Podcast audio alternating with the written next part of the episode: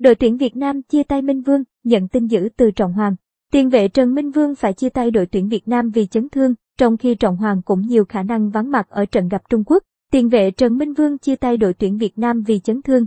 Tiền vệ Minh Vương được xác định không thể kịp bình phục chấn thương để tham dự hai trận đấu ở vòng loại thứ ba World Cup 2022 khu vực châu Á trong tháng 10 tới, gặp Trung Quốc và Oman.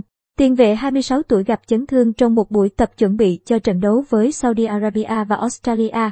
Theo kết luận, Minh Vương bị rách dây chằng gối. Thời gian qua, tiền vệ của Hoàng Anh Gia Lai tiếp tục ở lại đội tuyển để được đội ngũ y tế điều trị phục hồi. Tuy nhiên, nhận thấy Minh Vương không kịp bình phục để tham dự hai trận đấu trong tháng 10 trên sân khách, huấn luyện viên Park Hang-seo đã quyết định cho Minh Vương trở về điều trị tại câu lạc bộ. Trong khi đó, hậu vệ Trọng Hoàng được xác định bị thoát vị đĩa đệm.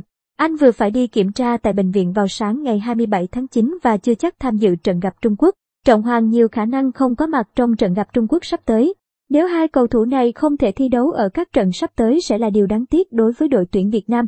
Đặc biệt huấn luyện viên Park Hang-seo đang bị tổn thất lực lượng vì các trụ cột gặp chấn thương.